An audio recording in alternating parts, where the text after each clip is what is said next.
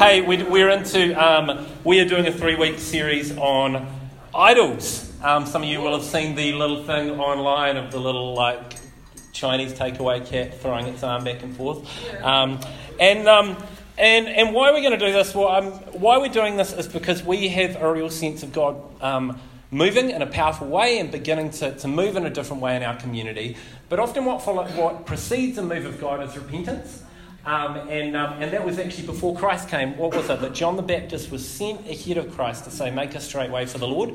So, in a lot of ways, for us, what we're doing this for, for three weeks, is to go, Let's make a straight way for the Lord. If God wants to do something here, let's name all the crap we don't want to name. um, let's name the stuff within ourselves. Um, so, the first week, we're gonna, I'm going to talk this week about what is basically what is idolatry, what is an idol. Uh, next week, Rose is going to look at how we live in an idolatrous culture. And then in the last week, we're going to do, which is this is like the worst idea for church leaders ever, but we're going to talk about what are the idols of this church. Um, and we're going to like pull apart the stuff that we are welded to and that we hold above our allegiance to Christ. Um, and so basically, what we want to do, we want to clear a straight way for the Lord. Um, and, um, and I think, um, I think it's going to be great. I think it's going to be hard. Um, and so, yes, so this first week around basically like what is an idol, what is idolatry, um, where I want to begin with that is uh, Exodus 32. Does anyone have a Bible on them? You got an app? Yeah, and you also have a loud voice? Yeah. Would you like to stand with your app and your loud voice? Um, and what I would like you to do is I'm going to get you to read from verse 1 to verse 20 verse 1 to verse 20. Exodus 32, verse 1 to verse 20. And maybe the people around, if you want to, sometimes I find it easier to listen to scripture when I just close my eyes and kind of visualize it. Do what you need to do. Um, what was your name, sorry? Bryce. Bryce. Everyone give it up for Bryce. Come on. Um, okay, Bryce's app and his loud voice. Exodus 32, 1 to 20.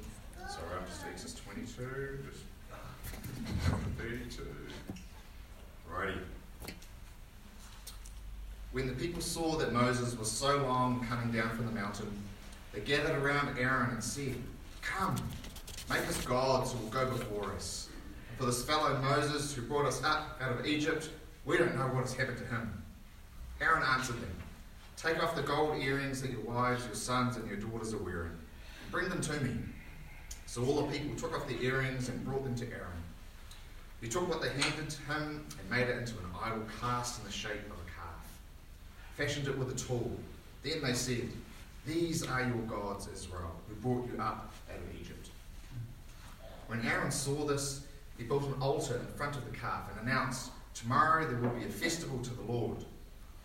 So the next day, the people rose early and sacrificed burnt offerings and presented fellowship offerings. Afterwards, they sat down to eat and drink and got up to indulge in revelry. Then the Lord said to Moses, Go down because your people, whom you brought out of Egypt, have become corrupt. They've been quick to turn away from what I commanded them. They've made themselves an idol cast in the shape of a calf. They bow to it and sacrifice to it and have said, These are your gods, Israel, who brought you up out of Egypt. I have seen these people, the Lord said to Moses, and they are a stiff necked people. Now leave me alone so that my anger may burn against them and that I may destroy them. Then I will make you into a great nation. But Moses sought the favor of the Lord his God. Lord, he said, why should your anger burn against your people, whom you brought out of Egypt with great power and a mighty hand? Why should the Egyptians say it was with evil intent that he brought them out, to kill them in the mountains and to wipe them off the face of the earth? Turn from your fierce anger, relent, do not bring disaster on your people. Remember your servants Abraham, Isaac, and Israel, to whom you swore by your own self. I will make your descendants as numerous as the stars of the sky, and I'll give your descendants all this land I promised them, and I will be their inheritance forever. Then the Lord relented and did not bring on his people the disaster he had threatened.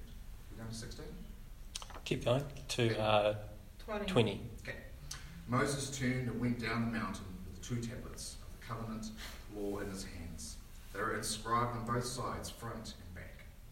The tablets were the work of God. The writing was the writing of God engraved on the tablets.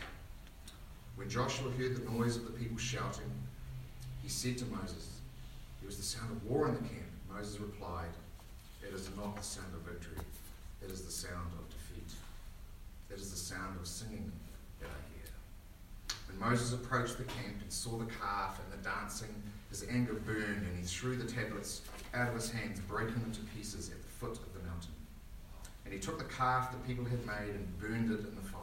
And then he ground it to powder, scattered it in the water, and made the Israelites drink. it. Cool, thanks, Bryce. It's a really easy uh, piece of scripture there. Um, so, so, what happens in this passage? God has been incredibly faithful to, to the Israelites. He has brought them out of slavery in Egypt. When, when they were hemmed in by the enemies behind with the Red Sea in front of them, he parted the Red Sea and they walked through it. They have been out in the desert. When they needed food, it fell from the sky. When they needed water, they hit rocks and it fell out. God has been faithful again and again and again to them. And in this passage here today, Moses has gone up the mountain to meet with God and he's been up there a long time. And the people decide to make their own God. They pull together all their jewelry, they create a golden calf, they melt down this jewelry, they create this golden bull, an idol.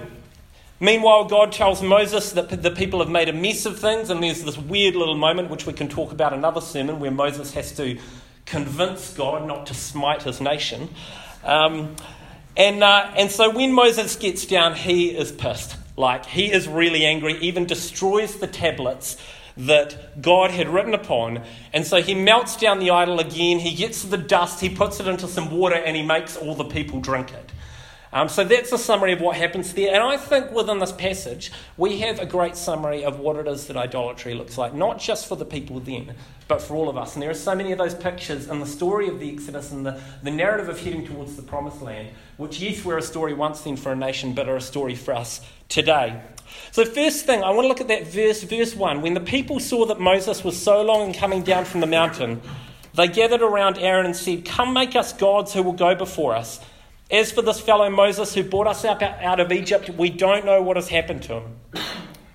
So Moses has been up the mountain for a long time. And this is a people who come from slavery. This is an oppressed people, a people who have faced all manner of dangers snakes, famines, enemies chasing them, like everything possible. And so when we look at the stories of the Israelites in the desert, so often the questions they're asking of God is how will you provide for our basic needs? How will you provide for the food we need? How will you provide for the water we need to drink? How will you provide for the clothes we need to wear? How will you protect us from our enemies? How will we be safe? So when Moses heads up and he says, I'll be back later, and then he's up there a little too long, their thought is Moses is the one who speaks to God. Who is looking out for us while Moses is up there? Who is making sure we have clothes to wear, food to eat, water to drink, and we're protected from our enemies? No one. And so from this place, they decide we need another God. We need protection. We need someone. Like it's a very, they're out here in the wilderness, it's a very natural impulse that our God is not present. Who is protecting us? Who will we get to protect us? The first thing I want to say about idols that we see from this is that idols arise from our need for security. Idols arise from our need for security. In our need for security, we cease to trust the intangible God and create a God of our own. Romans 1 20 to 23 For since the creation of the world, God's invisible qualities, his eternal power and divine nature have been clearly seen, being understood from what has been made, so that people are without excuse. For although they knew God, they neither glorified him as God nor gave thanks to him, but their thinking became futile and their foolish hearts were darkened. Although they claimed to be wise, they became fools and exchanged the glory of the immortal God for images made to look like a mortal human being and birds and animals and reptiles. In the apparent absence of God, where they fear for how they will survive, their impulse for security leads them to create their own God. And I think that's true of everyone ever. An idol is something we've built and we've given it the glory that God deserves. And that thing we've built is about security. Idols are the things that help us sleep at night. Here's something you can remember idols are the things that help us sleep at night.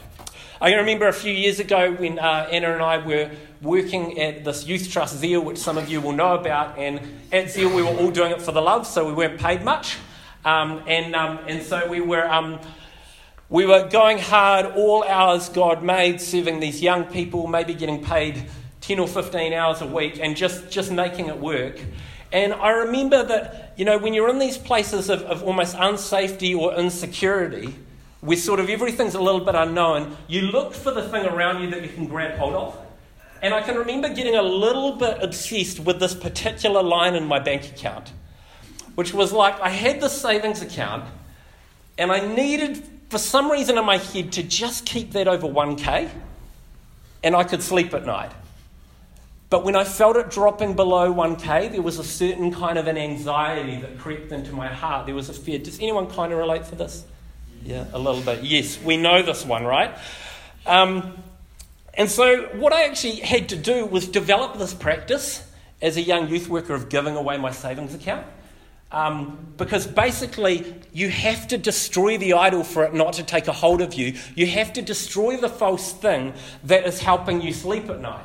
So we would have these young people who come and started hanging out in our youth centre, and we had nothing for them to play with. So we're like, ah, oh, crap, they need an Xbox. So we'd just be like, out with the savings.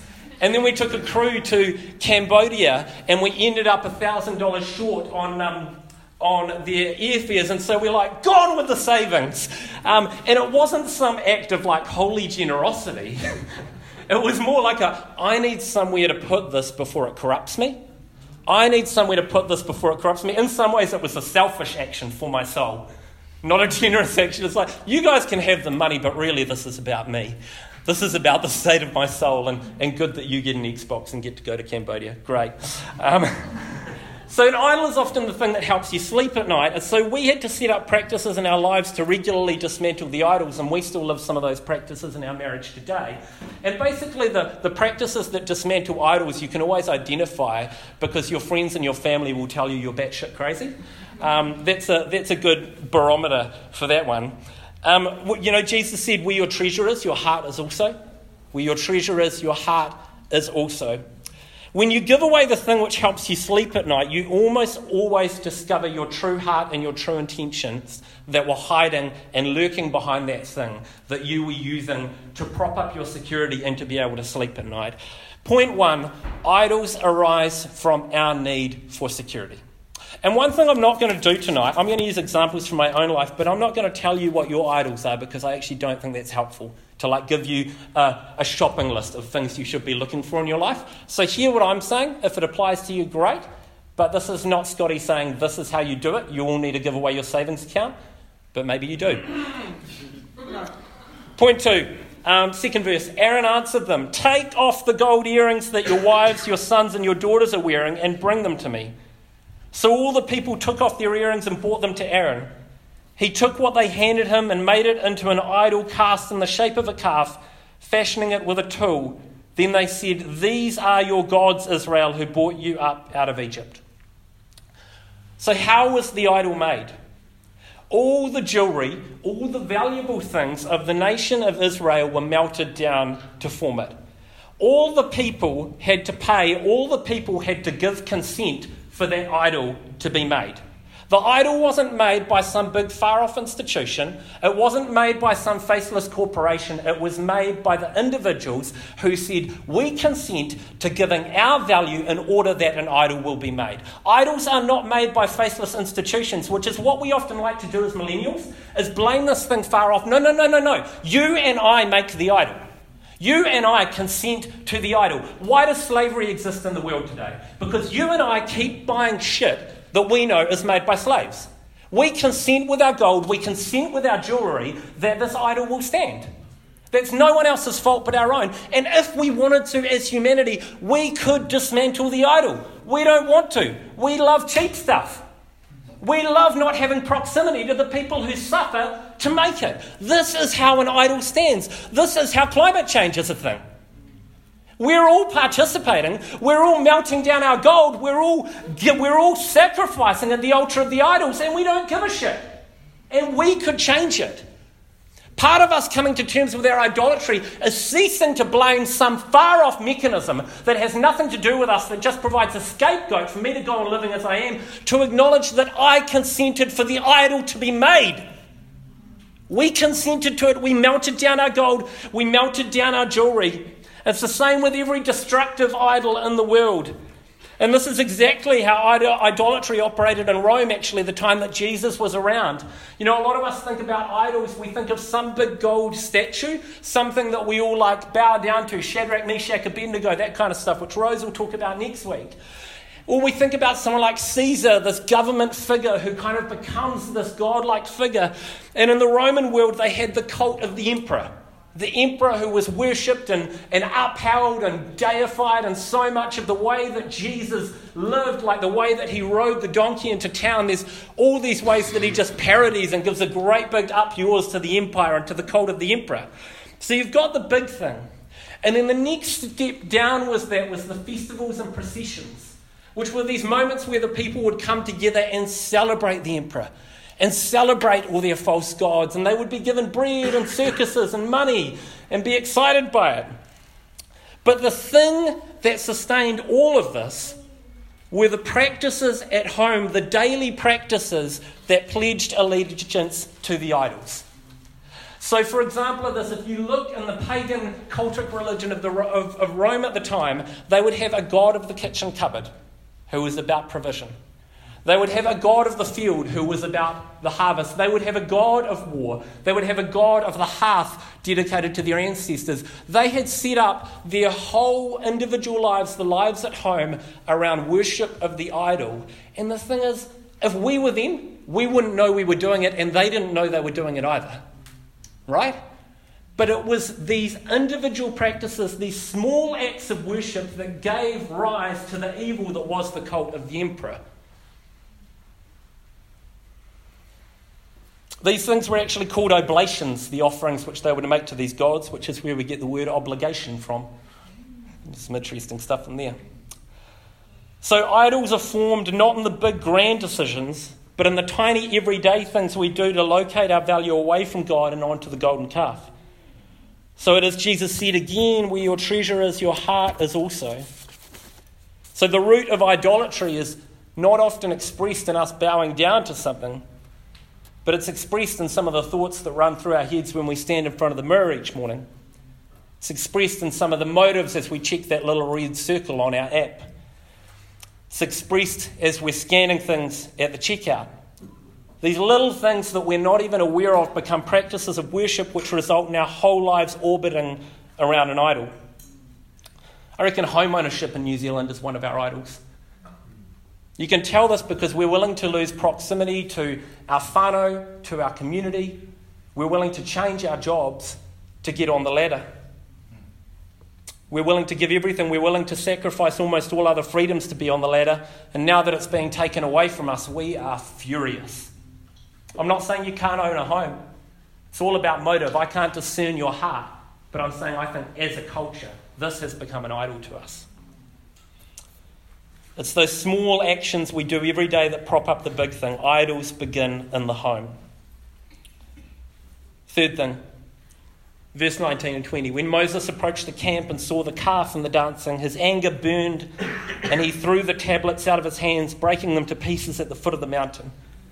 And he took the calf the people had made and burned it in the fire. Then he ground it to powder, scattered it on the water, and made the Israelites drink it. See, the Israelites were not a stupid people.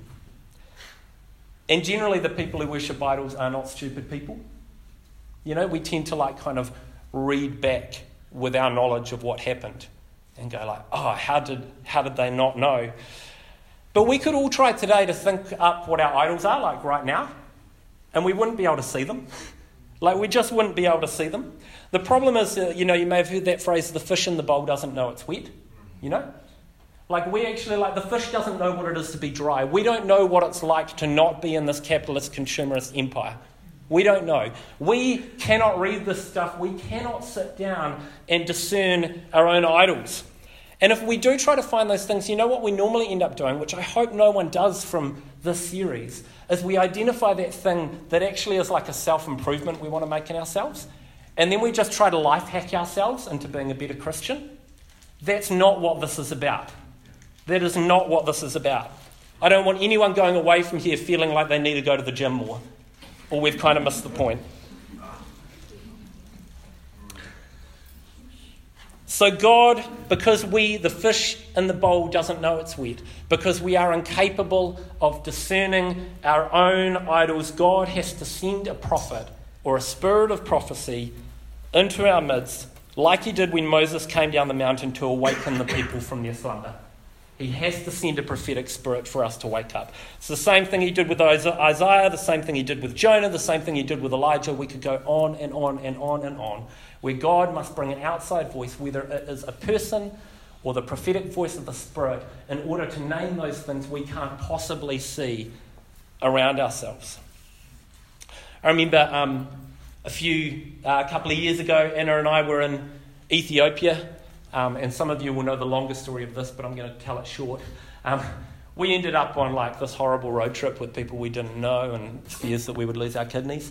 Um, and, uh, and, and basically, we had this plan of where we would go and what we would do on this trip and how it was all going to work out. And as we're traveling with these two guys we'd randomly met on the street in Addis Ababa, gradually the plans and the agreements we'd made on where we would go started to fall apart. And we realized they weren't taking us where we wanted to go at all. we actually found out later on, we're going like, ah, oh, we just paid for their trip home to visit their relatives. and it was this kind of like crazy experience. Um, and, um, and I just remember this one morning just feeling so furious. I was sitting on the side of this road waiting for us to go. We'd got up at 6 a.m. to, to go and see, I can't even remember what it was. And, and we're just sitting on the side of this road until 9.45, like three hours 45, waiting for where we're supposed to be going. We're not going there. And then every now and then, our, our guides, these two guys, would come and talk with some other Ethiopian people in their own language in front of us and make little laughs. And we're like, you know, you're just like, what the heck is going on? And I felt this rage kind of bubble up inside me. Know, I started to become more and more furious. And I kind of sat there. I think I even pounded my fist a couple of times into the dirt. I was just so furious. And then I just felt this gentle whisper of the Spirit say, This is the first time you've ever been powerless. Hmm. This is the first time where people have talked about you in front of your face in another language without talking to you. This is the first time where you have not been able to decide where you want to go, when you want to go there. God needs to send a prophetic spirit into our midst to identify those idols that live within us. For me, that idol was autonomy, was the need to decide what I needed to do, when I wanted to do it, and to be in control of whoever I was doing it with. And it's a, it's a painful moment. And this is what this is what Jesus did. He came to an idolatrous religious culture and named it. And one thing he said, Matthew 11, 6, was, Blessed are those who don't get offended by me. Blessed are those who don't get offended by me. Scotty Reed paraphrase. And when our idols are called out, many of us will be tempted to be offended. Now, I'm not saying any of these things I'm about to say are necessarily idols, but they may flag some things for you. What if the Spirit says your sexual practices are an idol? Would you be offended? What if the Spirit says your dietary requirements are an idol? Would you be offended? What if the Spirit says your savings account is an idol? Would you be offended? What if the Spirit says your yoga practice is an idol? Would you be offended? What if the Spirit says your independence and your need for space is an idol? Would you be offended? What if the Spirit says the very way you worship God is an idol and you hold to it too tightly? Would you be offended? Blessed are those who are not offended by me. Now, some of those things, they may not be idols for you. But if you feel a tug in your heart and a frustration that I would even dare to mention it, then maybe you should follow that prompting. Blessed are those who don't get offended by me. And so the dismantling of an idol will require, firstly, the humility to accept the prophetic spirit, which tells us we're wrong even when we feel offended to accept the prophet. Everyone kills a prophet. They killed John, they killed Jesus. People kill prophets. But the humility when a prophet comes to say, I will welcome that voice, even though it hurts like hell. And then, secondly, to have the courage to change from that place. Point three, you cannot see your own idolatry. I can't see your idolatry. The fish in the bowl does not know it's wet. A challenge to your idolatry will offend you, and you will have to have humility before the prophetic Spirit of God to receive it. So, there's three things. One, idols arise from our need for security. Number two, they start in the home. Number three, it takes a prophet to save us from them. So, what we're going to do tonight is we're going to invite that prophetic spirit to come and to speak to each of us. We're going to do prayer ministry. And, um, and it really is my heart's cry that, again, I just say it again, that we do not try to life hack our lives with what we think we need to do better. Like if you feel if, if you if you feel a conviction which is I should blah blah blah, it's probably not a conviction. It's probably self-improvement. That's not what we're after tonight. What we want is the Spirit of God to meet with each of us and bring conviction to our hearts about that thing that we just can't even see.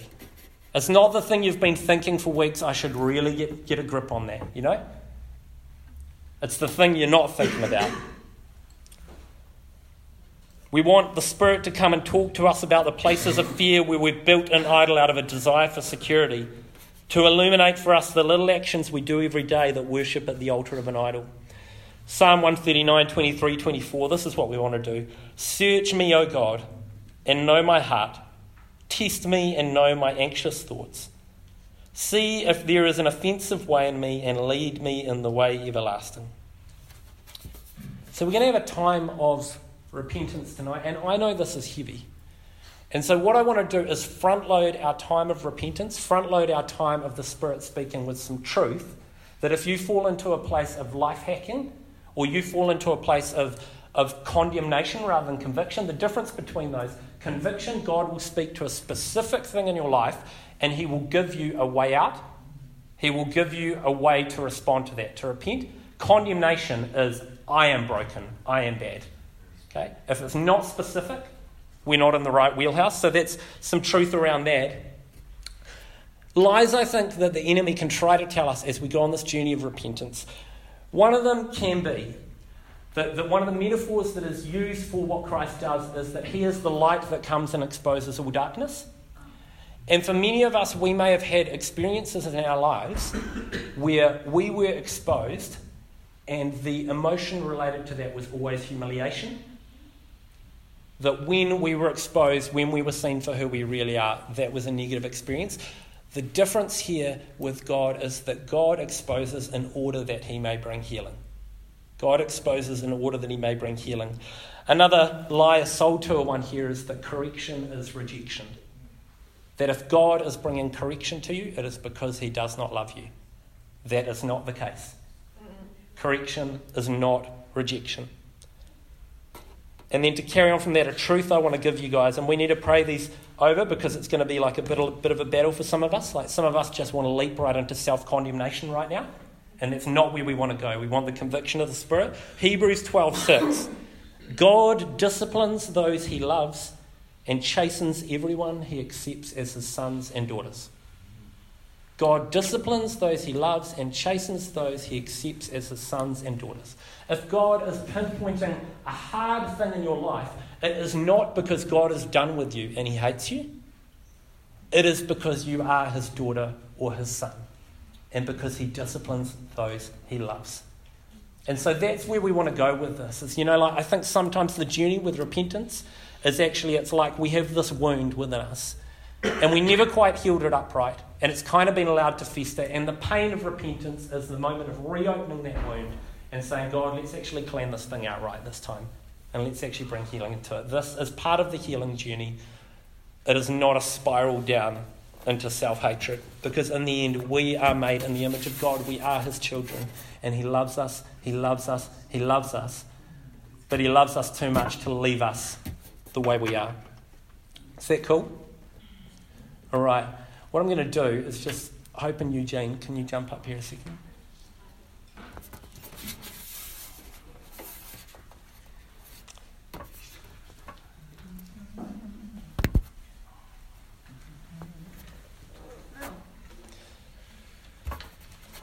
I'm going to do is, um, is pray. Why don't we all close our eyes?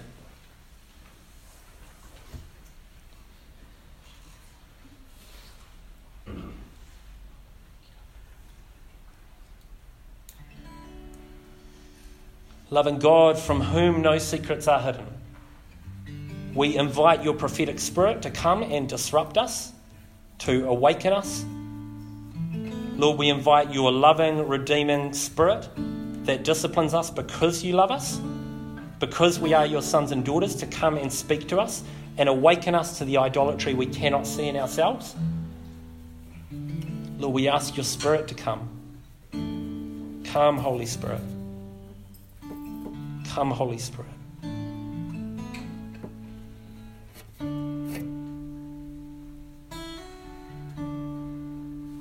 Come, Holy Spirit. I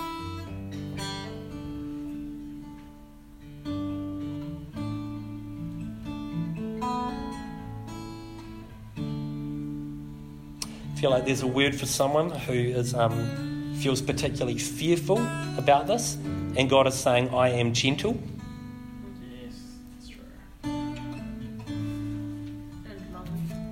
gentle and loving. He is not going to yank out the stitches. He will be gentle with you, but He wants you to be whole. Come, Holy Spirit.